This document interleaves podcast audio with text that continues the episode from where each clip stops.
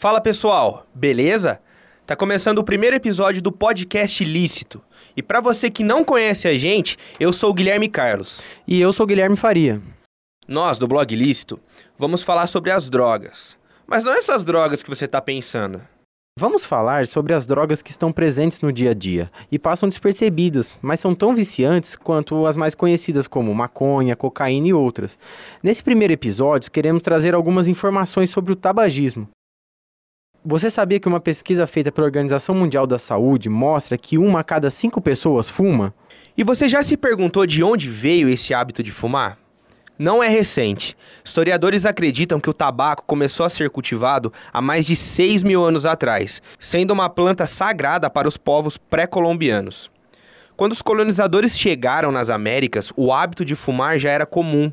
Várias civilizações usavam o tabaco e até algum tempo atrás era visto como um hábito elegante.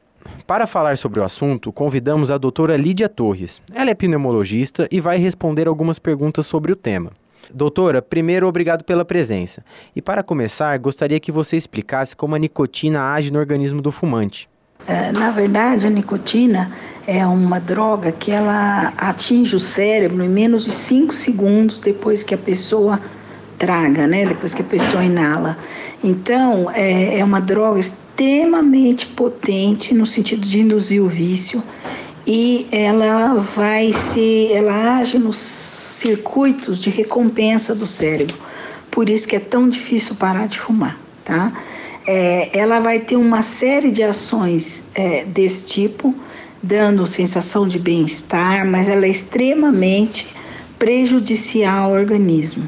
Ela dá, ela causa câncer, ela causa enfisema pulmonar, doença pulmonar obstrutiva crônica e várias outras doenças, além de piorar a asma, causar problemas de coração, envelhecimento precoce, todos esses, todas essas são ações da nicotina no organismo. Sabemos que o cigarro é o causador de muitas doenças. Você poderia falar um pouco mais sobre isso? Das doenças causadas pelo tabagismo, sem dúvida nenhuma, o câncer é a mais importante e grave.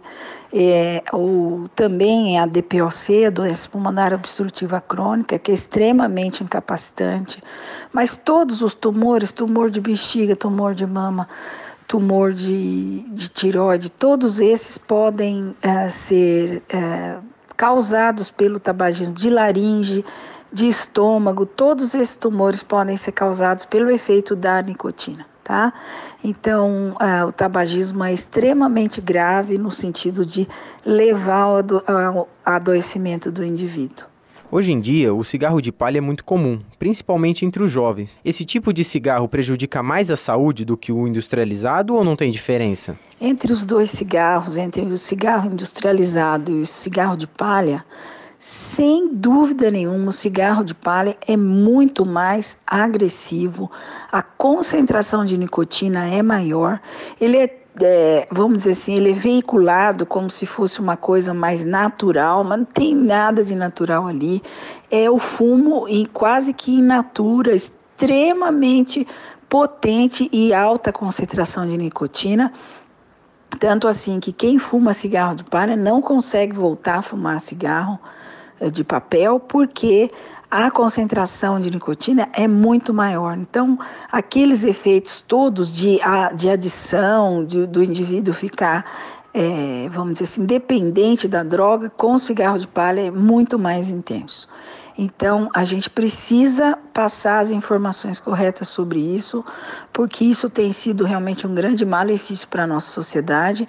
Nós observamos uma queda no tabagismo de 30% há 10 anos atrás para 15% a 18% no momento atual, só que nós temos visto um aumento de consumo de fumo, fumo de rolo, que é o cigarro de palha, e de é, cigarro eletrônico e narguilé. Então, todos esses são extremamente prejudiciais à saúde.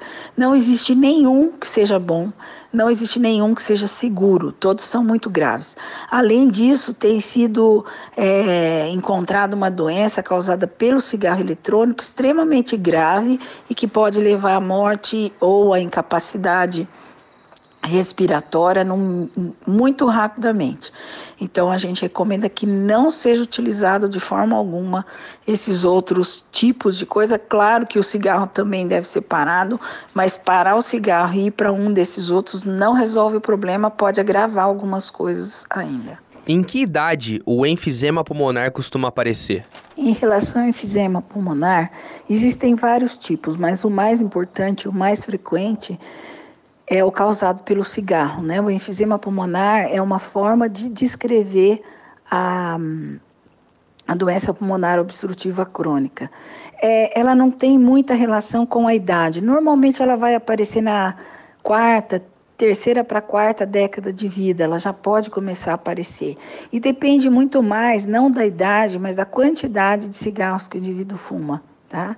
E de uma predisposição individual. Alguns indivíduos têm uma proteção natural no pulmão, que eles nascem com ela e que eles não desenvolvem.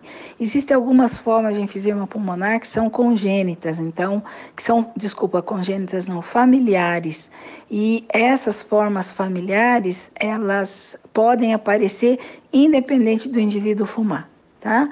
Mas o mais frequente e o mais, vamos dizer assim, agressivo na para o indivíduo, sem dúvida nenhuma, é o enfisema pulmonar causado pelo tabagismo. Falando ainda sobre o enfisema, uma pessoa com histórico na família tem uma chance maior de desenvolver essa doença? O enfisema pulmonar, uma vez instalado, ele pode ser, vamos dizer, bloqueado, ele pode ser parada a evolução se o indivíduo parar de fumar, e com alguns remédios extremamente caros, que muita gente não tem acesso, alguns o governo dá, mas é, ele pode ser, vamos dizer assim, controlado, curado nunca mais. Uma vez iniciado o enfisema pulmonar, é uma doença que não tem cura. Então, isso é uma coisa muito grave que a sociedade, principalmente os jovens, precisam saber.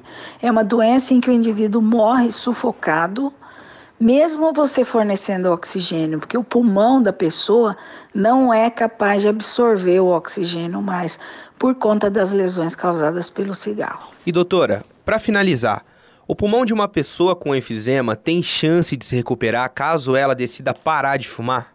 É, uma vez que o indivíduo pare de fumar e o processo da doença pulmonar obstrutiva crônica já esteja instalado, não há como reverter tá? Mas ele vai parar, ele não, não tem cura, é uma doença que não tem cura, tá? O enfisema pulmonar não tem cura. É uma doença para a qual existe controle. Você vai tomar o remédio e o remédio vai melhorar a sua qualidade de vida, mas você não fica livre da doença. Tá? E o tempo, assim, se o indivíduo parou de fumar, mas o tempo de fumo for muito, muito longo, também não existe muita, muita esperança do indivíduo ficar bem. Ah, em relação a, vamos dizer assim, é, parada dos efeitos do tabagismo, a gente vai começar a se beneficiar desse, dessa parada se, se o tempo de uso for muito longo, depois de 30 anos sem fumar. Então, vamos começar o mais cedo possível para que a gente possa é, não, não sofrer as consequências e já começar a aproveitar os benefícios do, da cessação do tabagismo. Então é isso, pessoal. Esse é apenas o primeiro episódio. Ainda traremos mais podcasts como esse com outros temas. Quero agradecer a presença da doutora Lídia Torres e eu espero você para o próximo episódio. E também é bom lembrar que esse projeto lícito não é apenas podcast. Temos Instagram, Facebook e um canal no YouTube. Todos os links vão estar na descrição. Muito obrigado pela audiência e nos vemos em breve. Tchau! Falou!